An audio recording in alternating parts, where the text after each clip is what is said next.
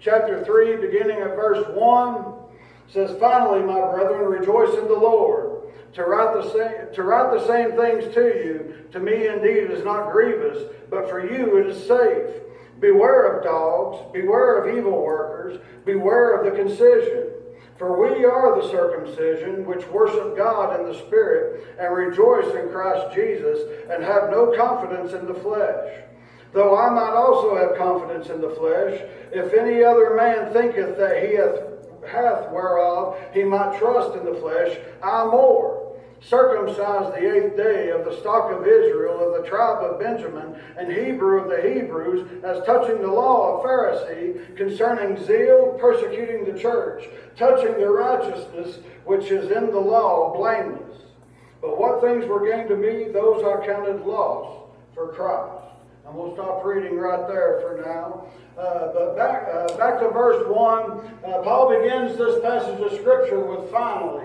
Now, he, he wasn't concluding the letter here. We have a whole other chapter uh, in the book of Philippians right. uh, that, that he wrote here, and he actually includes the word finally in that chapter as well. But he's, uh, but he's, he's going on. We must remember that uh, when this was originally written in the Greek, uh, in the Greek that it was, there was no punctuation, there were no chapter divisions, there were no verse numbers, there was nothing like that. So this was a continuation of the thoughts that he had in chapter 2 in our King James Version Bible. So he's, he's continuing on with those thoughts when he says finally. But he says, finally, my brethren, rejoice in the Lord. To write the same things to you, to me indeed, is not grievous, but for you it is safe. He says, rejoice in the Lord. And, uh, and this isn't the only time that Paul ever wrote these words. He said, rejoice in the Lord always. And again, I say, rejoice. Paul and continually encouraging the churches that he wrote wrote to, and the epistles that, that uh, he wrote to the, for the believers, for the Christians, to rejoice in the Lord. Notice he's saying rejoice in the Lord. He's not saying rejoice in anything other than the Lord. He's not saying rejoice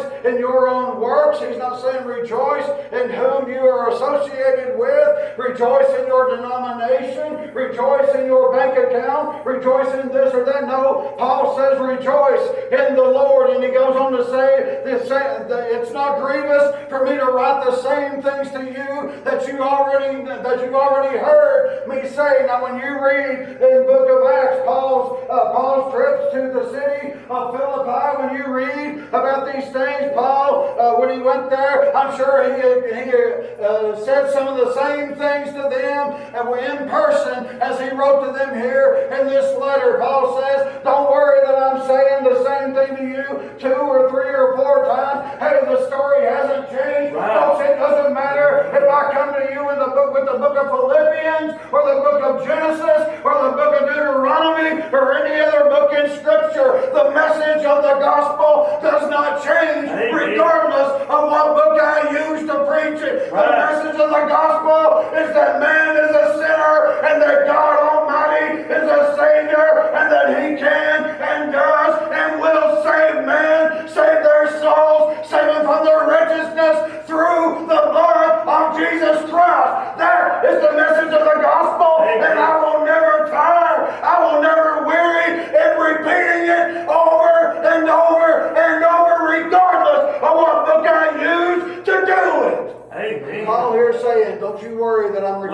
myself. The message is the same.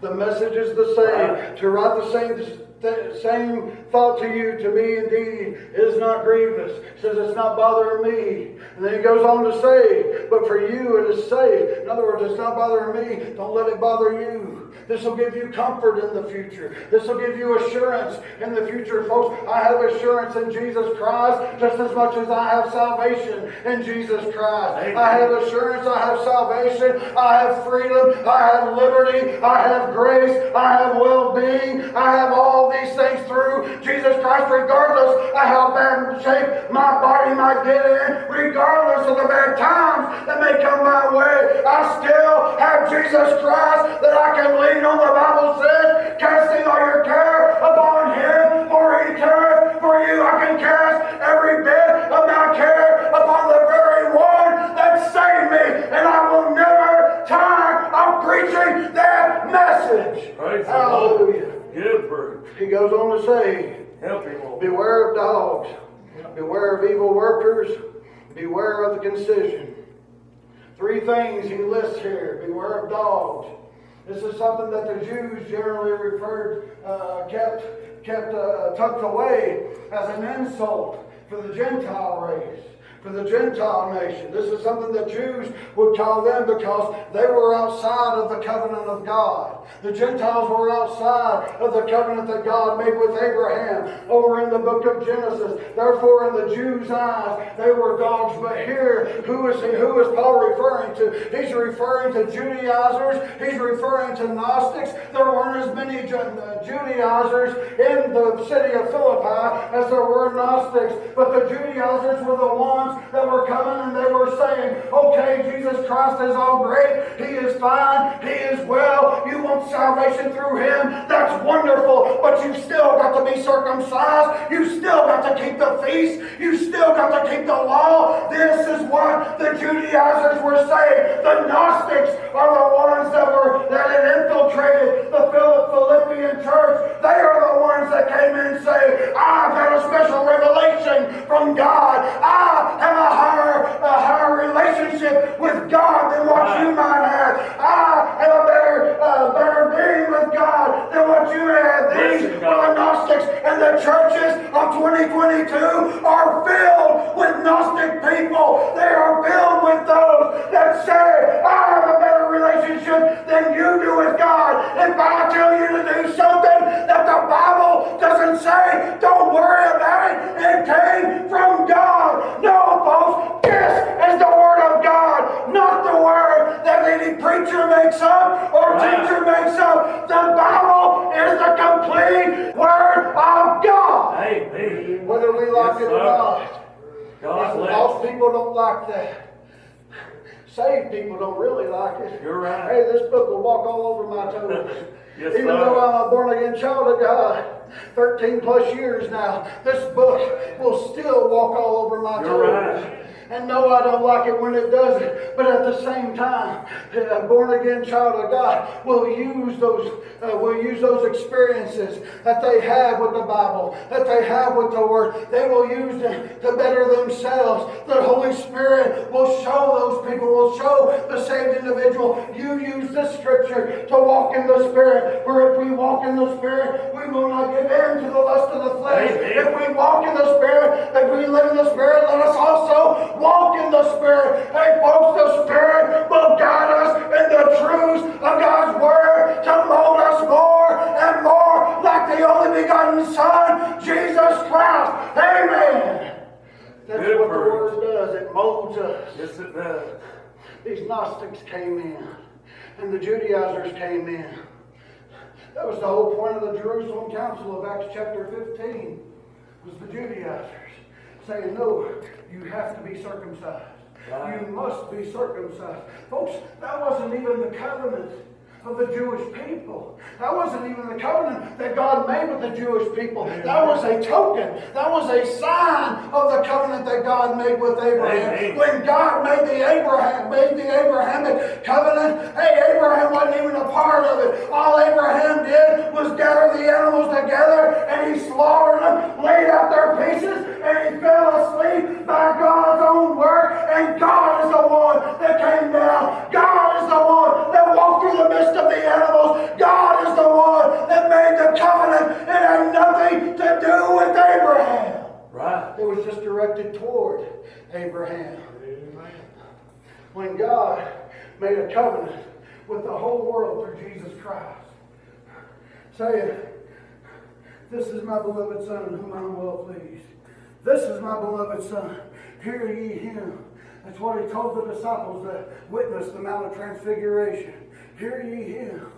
God made a covenant through Jesus Christ that if anyone believes in him, they shall be saved.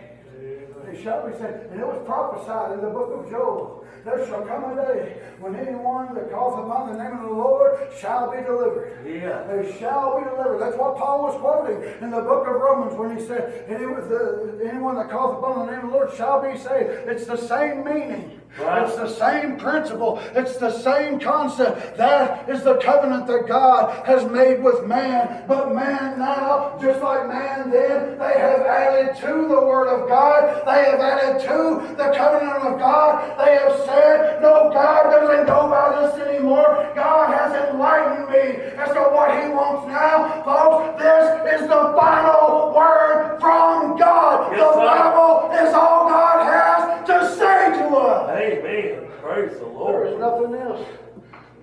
Praise, praise. Be careful of these people. Now listen, I know the Bible says study to show thyself approved. I know sometimes that study will take you outside the pages of Scripture. If you read commentaries, if you read devotionals, if you listen to other preachers, if you do any any number of other things, it might take you outside the pages of that blessed book. And there ain't nothing wrong with that. Right. You be careful what you're reading, and you pay attention to what you're reading.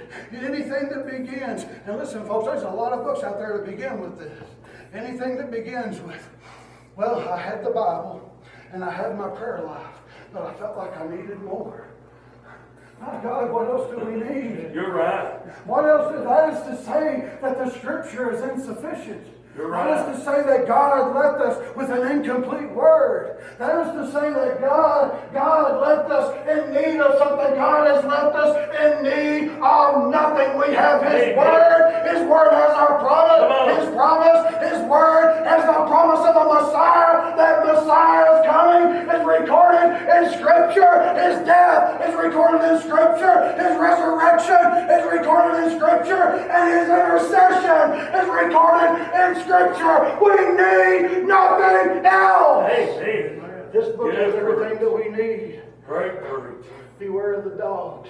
God bless. speaking about the Judaizers, speaking about his own people, a term that was generally reserved for Jews unto Gentiles. But here he is speaking Jew to Jew. Beware of the dogs, beware of evil workers, beware of the concision. The concision, the Greek word that is used there, is also interpreted as mutilation. In other words, these, these Judaizers, these dogs, these workers of evil that he's speaking of in this verse, he was referring to the circumcision as nothing more than the mutilation of the human flesh, mutilation of the body. Now listen, Paul goes on to say, we read it. He says, I'm a, I, was a, a, a, I was a Jew, I was a Pharisee, I was a Jew of the Jew, Pharisee, I was of the, the stock of, uh, of Benjamin, or the stock of Israel, the, the, the tribe of Benjamin. He, he says, hey, there wasn't nobody more Jewish than I was. There wasn't nobody more holy as I was according to the law. You listen to me, Paul was part of the Sanhedrin Council. If Paul was part of the Sanhedrin Council, I can almost guarantee you, although Scripture doesn't say it, I can almost guarantee you he was present at the trial of Jesus Christ when they brought him in and he had that trial by night. I can almost promise you that Paul was present at that trial. But hey, uh, why wasn't Paul converted then? Why wasn't he convinced at that point? Why was that? Why wasn't he like Peter, just a lowly fisherman? Why wasn't he like Matthew, a hated publican? I'll tell you why. Because his religion got in the way of salvation. His religion Come on. is what he was relying on. Yes, I do not rely on religion or ceremony or anything else. I rely on the blood of Jesus Christ. Amen. I think Praise that's what the led Lord. his way. We all know the story there in the book of Acts when Paul's on his way to Damascus. Then he was still Saul of Tarsus. When he's on his way to Damascus, he gathered letters. He was going to go wreak havoc upon the churches. He was going to go imprison the believers in Jesus Christ, probably have some of them killed. He was going to go do these things unto the believers in Christ Jesus. But what happened? We know that bright light shined on him. It blinded him for three days. But hey, folks, I'm the, I like the words of a deacon buddy of mine. He said, I think Paul saw more in those three days. He was blind than he had ever seen in his life. Amen. Because right when that happened, what did Paul say? Lord, what would thou have me to do? And Jesus told him what he would have him to do. He told him where to go, told him who to meet. He told him, he said, You must see the saying, the things that you must suffer for my name's sake. Amen. He saw a lot while he was blind. You're right. Saw an awful lot. But the concision, Paul, something that Paul had relied on. He says there in this scripture we just read, circumcised the eighth day. Folks, the Ishmaelites, who was basically the Israelites' first cousins, on down the line, or on back the line, we should say. The Ishmaelites, they performed the circumcision at the age of 13. Gentiles, who were proselytized into the Jewish religion, uh, into the, Judaistic faith, they were circumcised whenever they made their profession. But they had to be circumcised. Why? Because the law was still in place. Amen. The- and like I said, that circumcision wasn't law. That circumcision was a sign of the covenant. It was a sign that, hey, these are my people. These are the ones that, hey, it ain't no, no different than the ceremonial law and the laws of eating the clean and the unclean animals. There wasn't nothing sinful about a pig. There wasn't nothing sinful about shellfish. God done that to separate his people from the rest of the world. The same reason that when we go out, we are to present ourselves as the bride of Christ. Christ is not coming back after some washed up whore. He's coming back for a bride that is clean and pure and chaste in the blood of Jesus Christ. Amen. And when we go out, we should present Right. ourselves that way Yes, sir. and no other way. Paul had an understanding of that. That's why he called this the concision, the mutilation. He says, if you do that now, now that we're not under the law, but we're under grace, you're doing nothing more than mutilating yourselves.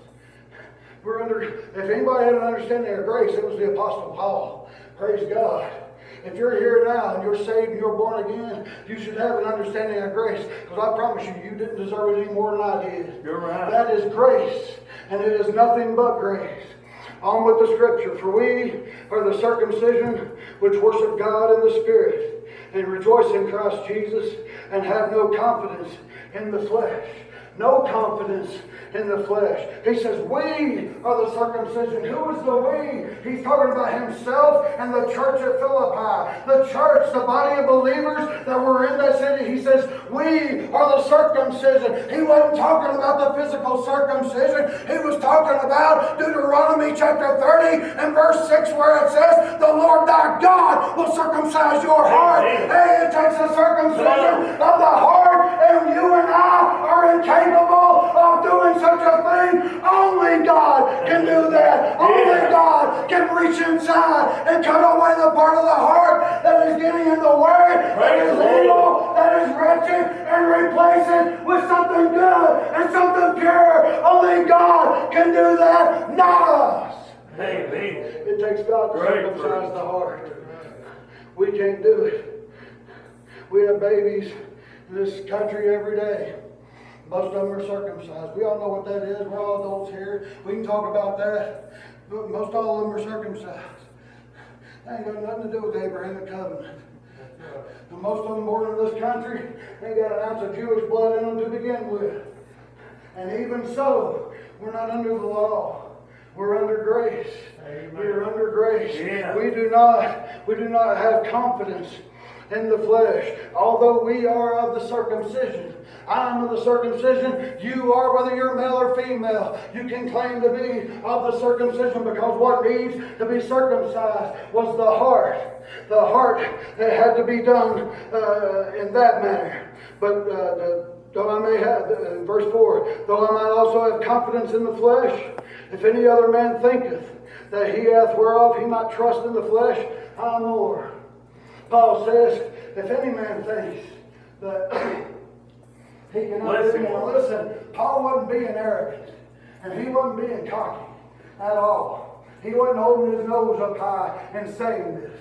But what he was saying in this verse of scripture is if any man thinks that he has any reason at all to glory in himself, to glory in his works of the law, to glory in his keeping of the law, to glory in any of these things, any part of the flesh, uh, anything to do with that, Paul says, I could glory more in it. I could brag more in it. I could have more pride in what I have done. And that's when he lists these things. He says, circumcised the eighth day of the stock of Israel, of the tribe of Benjamin, and Hebrew of the Hebrews, as touching the law, a Pharisee, concerning zeal, persecuting the church, touching the righteousness which is in the law, blameless.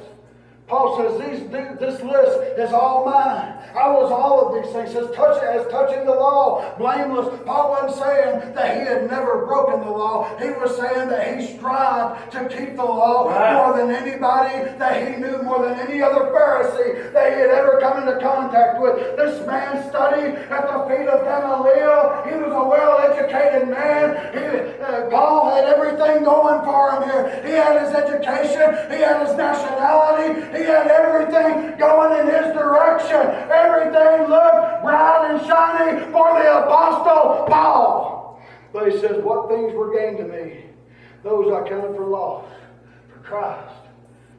Everything that we listed there, he listed those two verses. Everything. He counted as loss for Christ. How many of us have done that as part of the church? I'm talking about born again believers. Folks, the lost world out there, they, they've got, they've got the, the idea that, uh, of kind of what Paul was getting at in part of this here. That if they do good, if they do well, and you listen to me, it's the church's fault that they have that thought process. It is the church of Jesus Christ's fault that people think, well, if I do good, if I quit drinking, if I quit fornicating, if I quit drugs, I quit going out to the bars. And why is that? Because the church has told them, if you quit doing these things, if you'll just quit doing this, you'll be all right with God. Folks, that's contrary to what the Bible says. Right. That is completely contrary to what Scripture says. Yes, sir. Folks, uh, let me tell you, the people, they act like pagans because they are pagans. They act like heathens because they are heathens.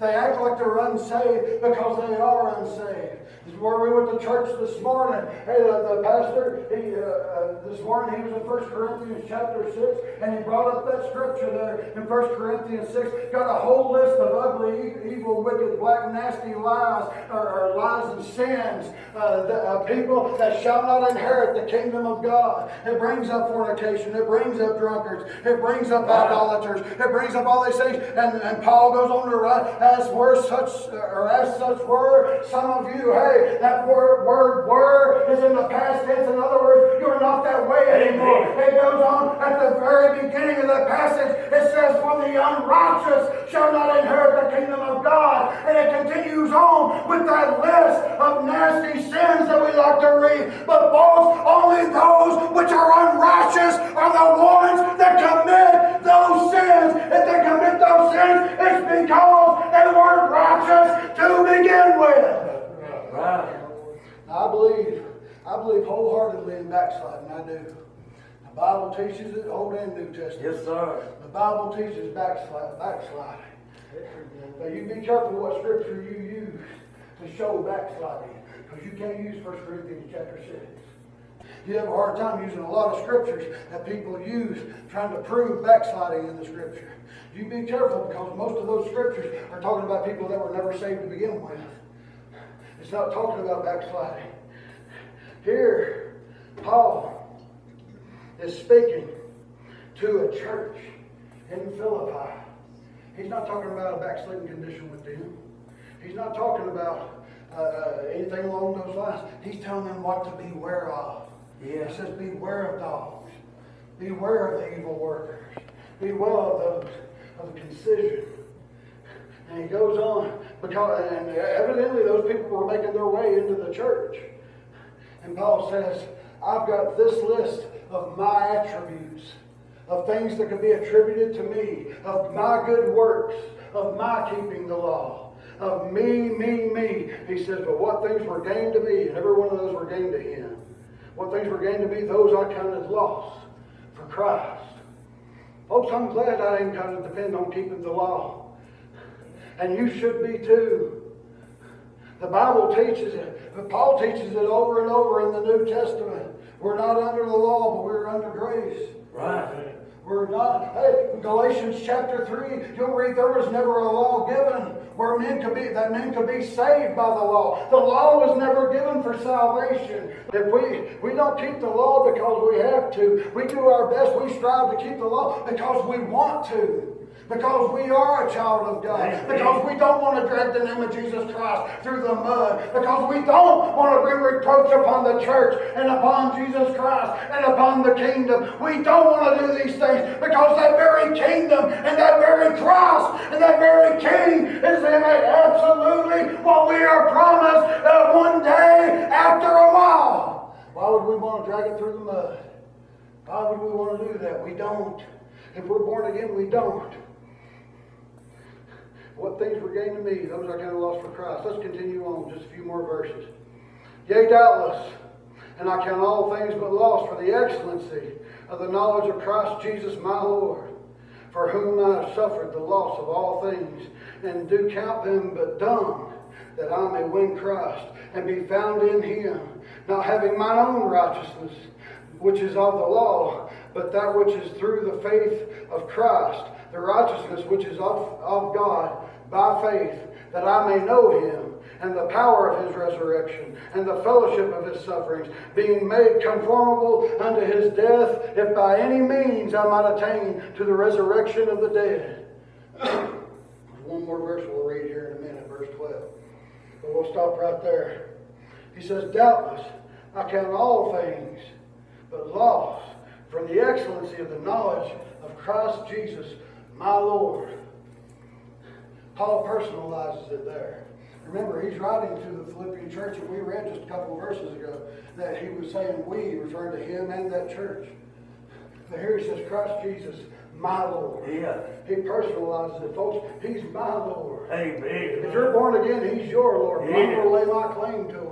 He is my Lord. He is my Lord. Jesus. He is my Savior. He came to where I was. That's why I encourage people to, to, to testify. I encourage people to praise the Lord. You don't have to cut a shine. You don't have to make a scene. But hey, folks, they wasn't there when Christ pulled that bottle away from somebody's lips. The rest of the church wasn't there when they pulled the joint away from their lips. When he pulled the, the needle out of their arm. Hey, the rest of the church wasn't around when the God Almighty done that and saved those people from their sin. Saved those people from the wrath of hell. Saved them from the wrath of himself. That's what God did when he saved us. He saved us from the wrath of God. Amen. So I encourage folks, go ahead and praise Him.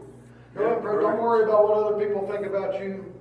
Don't worry about whether people people think that you praise Him too much, or you cry too much, or you shout too much, or anything else. They wasn't there when God saved you. Let me tell you something. When I got saved, there wasn't one Baptist around. There wasn't a Pentecostal around. There wasn't a Methodist around. There was no one around but me and God when He saved me. I don't owe my salvation to any of you. I don't owe it to any church. I don't owe it to any individual or any group. I owe my salvation to Jesus Christ. He is the one that suffered and bled and died for me. And I owe my salvation to God the Father because He's the one that sent the Son to take my place on the cross and suffer what I should have suffered. Right.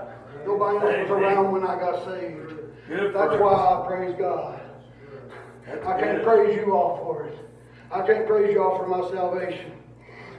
I count everything that I had, just like Paul did. And listen, I didn't have religion. I knew about religion, but I didn't have it. Not the way Paul did.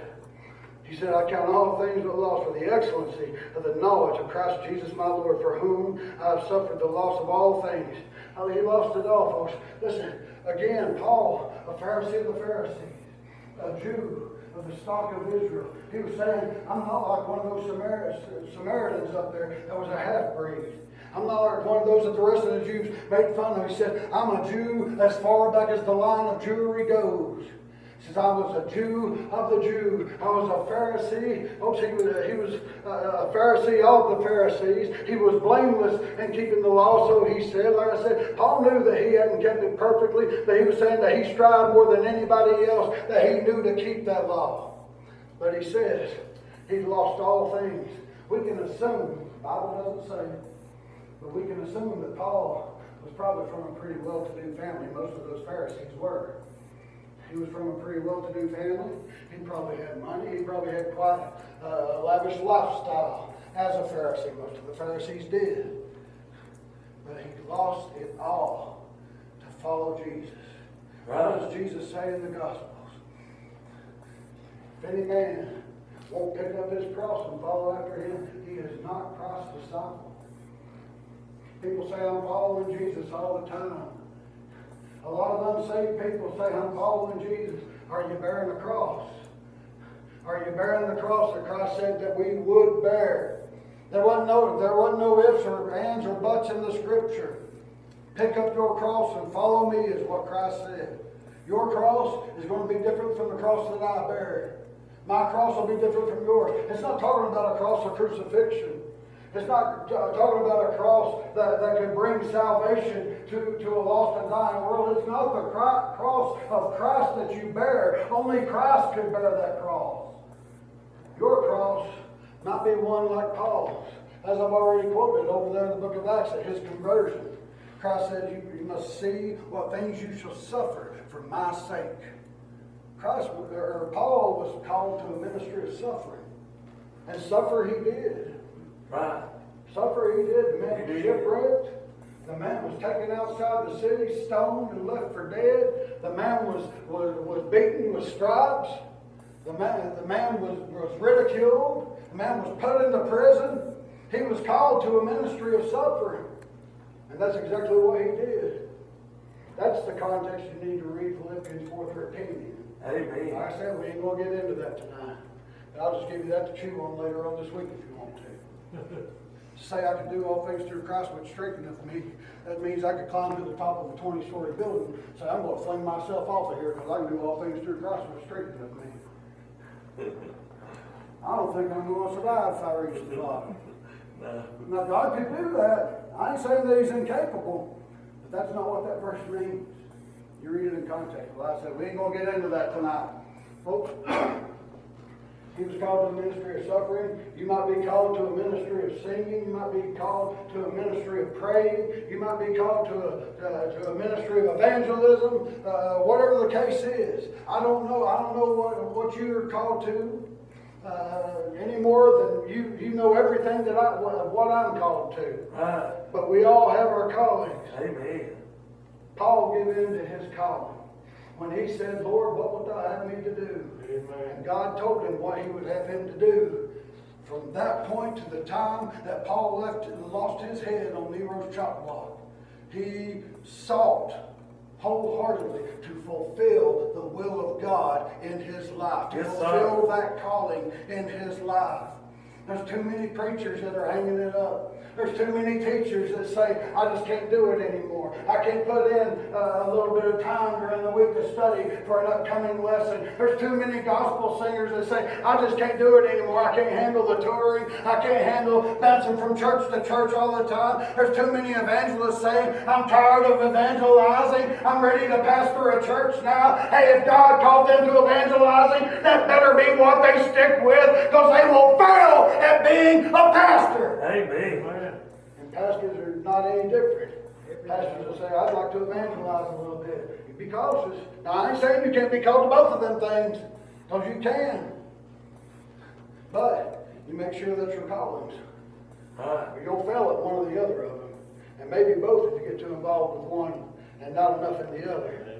He lost it all, folks. Lost everything that he had. But what did he gain?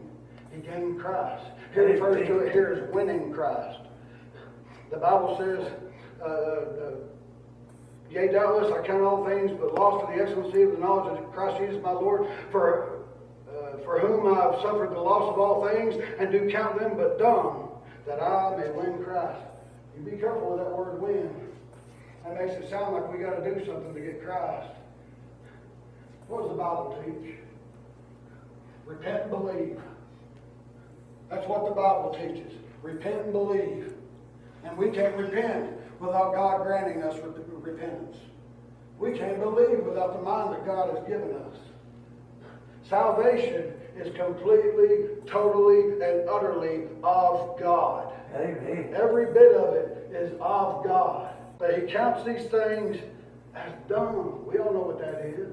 Paul says, I count these things as a waste, as, as worth nothing to win Christ and be found in him. That's the two key phrases there. That I can win Christ and be found in him.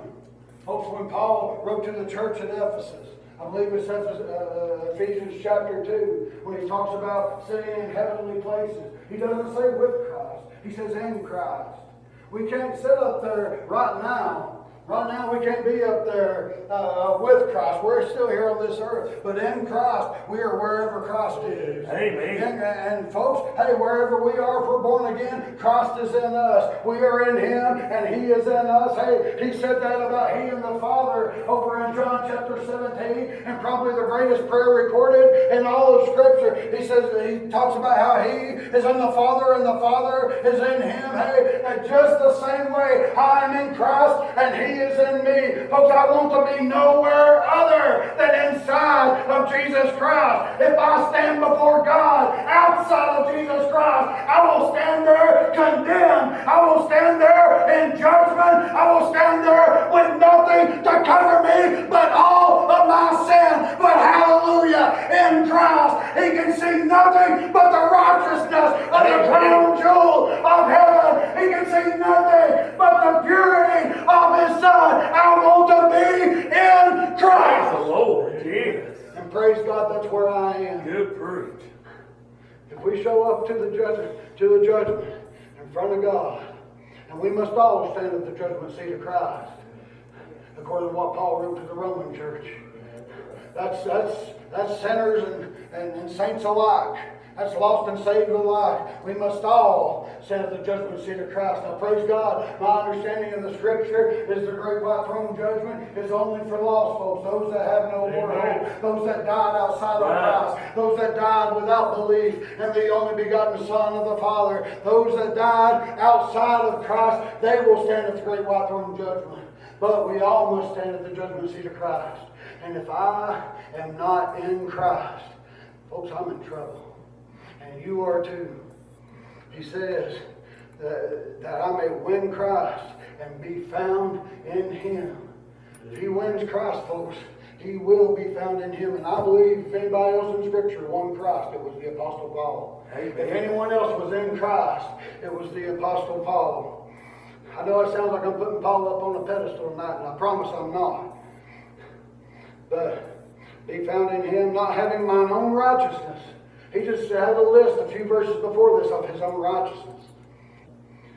Not, not my own, not having mine own righteousness, which is of the law, but that which is through faith, through the faith of Christ, the righteousness which is of God by faith. I don't want my righteousness by the law. And Paul says he's thankful here that he's going to stand before God in Christ Jesus.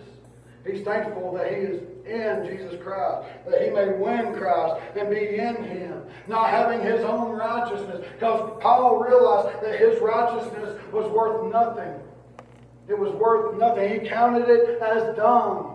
But the righteousness of Christ, that was a whole different story, according to the Apostle Paul, that I may know him and the power of his resurrection and the fellowship of his sufferings, being made conformable unto his death, that I may know him and the power of his resurrection. Folks, if we know him, like Paul knew him, and Paul wasn't any closer to Christ than what you and I are. It may seem that way. It may seem that way. Paul, let me rephrase that. Paul was no more saved than you and I are. Paul, Paul had no more salvation. He didn't have one iota, not one ounce more salvation than what we did, than what we do as, as New Testament uh, Christians 2,000 years after this letter was written. He had no more salvation than what you and I do. He says that I may know him and the power of his resurrection. If we know Christ, we know the power of his resurrection. How is that? The same way that Paul did. Paul, hey, when God found Paul on that road to Damascus, when he saw him and he shone that light on Paul, Paul was as dead in his trespasses and sin as I was the day that God found me. He was just as dark, just as lowly, just as lost, just as wicked, and just as evil as I was was and what you was the day that God found you. Amen. And what happened? The power of his resurrection. The power of his resurrection. We're talking spiritual at this point. When God saved me, he resurrected me Amen. from a state of being dead in my trespasses and sin into having life and life more abundantly. Yeah. He resurrected me from that point. But folks, I understand the resurrection goes far beyond that. Praise God. Read 1 Corinthians chapter 15. Paul goes into much greater detail there than what he does here in chapter 3 of the Philippians. But folks, the resurrection, it is a must. I appreciate that Jesus Christ came here and died for me. But folks, that by itself wouldn't have saved me. I appreciate that he resurrected on the third day, but that by itself wasn't able to save me. If I didn't have Christ at the right hand of the Father making intercession for me, I would still be lost. Amen. That is all in the power of his resurrection. Good proof. And I have a promise that I will be resurrected just as he was resurrected. One day after a while, I will put take off this corruption and I will put on incorruptible. I will take off this filthy cloak of flesh that I have on now, just like you will, and we will put on uh, we will put on a robe of righteousness. We will be likened and fashioned like unto the Son of Man. Hallelujah! I look forward to that day. I won't have to worry about this body. I won't have to worry about wearing down, getting tired, being sick, or anything else. I will have a perfect body, just as Christ has a perfect body. Hallelujah! And that's all thanks to the power of his resurrection. And it goes a whole lot further than that, folks. That's just a little bit of it. But don't think, don't think when you read this scripture that he's just talking about Christ, Christ arose. And that's all there is to it. Folks, the power of his resurrection goes far beyond that. Romans chapter 5 says, If we be reconciled unto God through the death of Jesus Christ, how much more are we reconciled? How much more shall we stay saved? How much more shall we obtain that great salvation one day after a while by his life, the life that he currently lives, the life that he lives in heaven by the right hand of, by the right hand of God the Father, and the life that he lives in me right here on this earth, and in you right here in this earth. Christ is still alive. He is alive forevermore. Hallelujah. Praise God. He said, I am he that liveth and was dead, and behold, I'm alive forevermore. Amen. And hold the keys of hell and of death. That's what he said to the, in the book of Revelation, chapter 1. And folks, those words have no less meaning now than they did then. Praise God.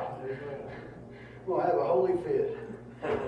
if by any means I might attain unto the resurrection of the dead. If by any means I might attain to the resurrection of the dead. Again, Paul is not talking about his own works. He's not talking about what he can do to reach that, to reach that point. Folks, really and truly, that's the pinnacle. That's the pinnacle point of every Christian's walk, is the resurrection of the dead. Not as though I had already attained, now listen, Paul realized that he was sounding arrogant. Not that he was trying to, but he realized how it could have been taken, what he was writing. He says, Not as though I had already attained, either were already perfect, but I follow after, if that I may apprehend that for which I also am apprehended of Christ Jesus. He says, I ain't perfect yet, and I haven't attained that resurrection of the dead yet. I haven't attained the resurrection of Christ yet. In the spiritual sense, yes, but not in the physical sense. In the spiritual sense, as I've already said, if we're saved, we, we experience the power of the resurrection of Christ. I don't know how you felt, but when I got saved, I felt like a new person. yeah. I felt like I'd truly just been born. And I'll tell you why, because I had. I've been reborn at that point. I felt fresh. I felt like the weight of the world had been lifted off of me. I felt like 33 years of sin had just been peeled off of my back and thrown into a sea of forgetfulness. Cast as far as the east is from the west, washed away clean by the blood of the Lamb. That's Yeah. how I felt. Amen. I felt reborn because I was reborn. I experienced that power of the resurrection. But Paul here says, not as though I had already attained. Either we're already perfect. He said, I ain't perfect, and I ain't trying to insinuate to you Philippians that I am perfect. He says, but I follow after. If that I may apprehend that for which I am uh, also I'm apprehended of Christ Jesus. He says, I'm pushing on. And that's what he goes on to say in the next few verses. That's where he that's where we read that he presses toward the mark of the high calling of God in Christ Jesus. He says, I ain't there yet, but I'm pressing toward the mark. I, I, I'm going on.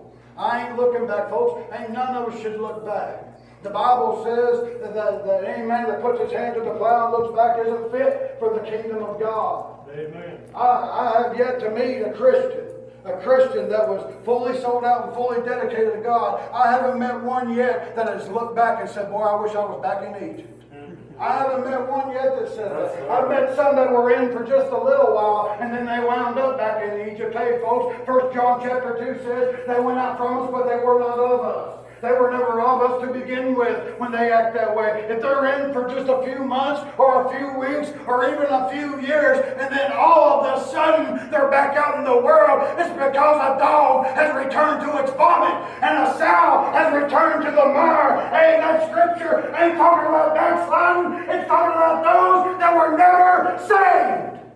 Don't believe me? Compare it with what Solomon wrote in Proverbs. It was talking about those that never knew God.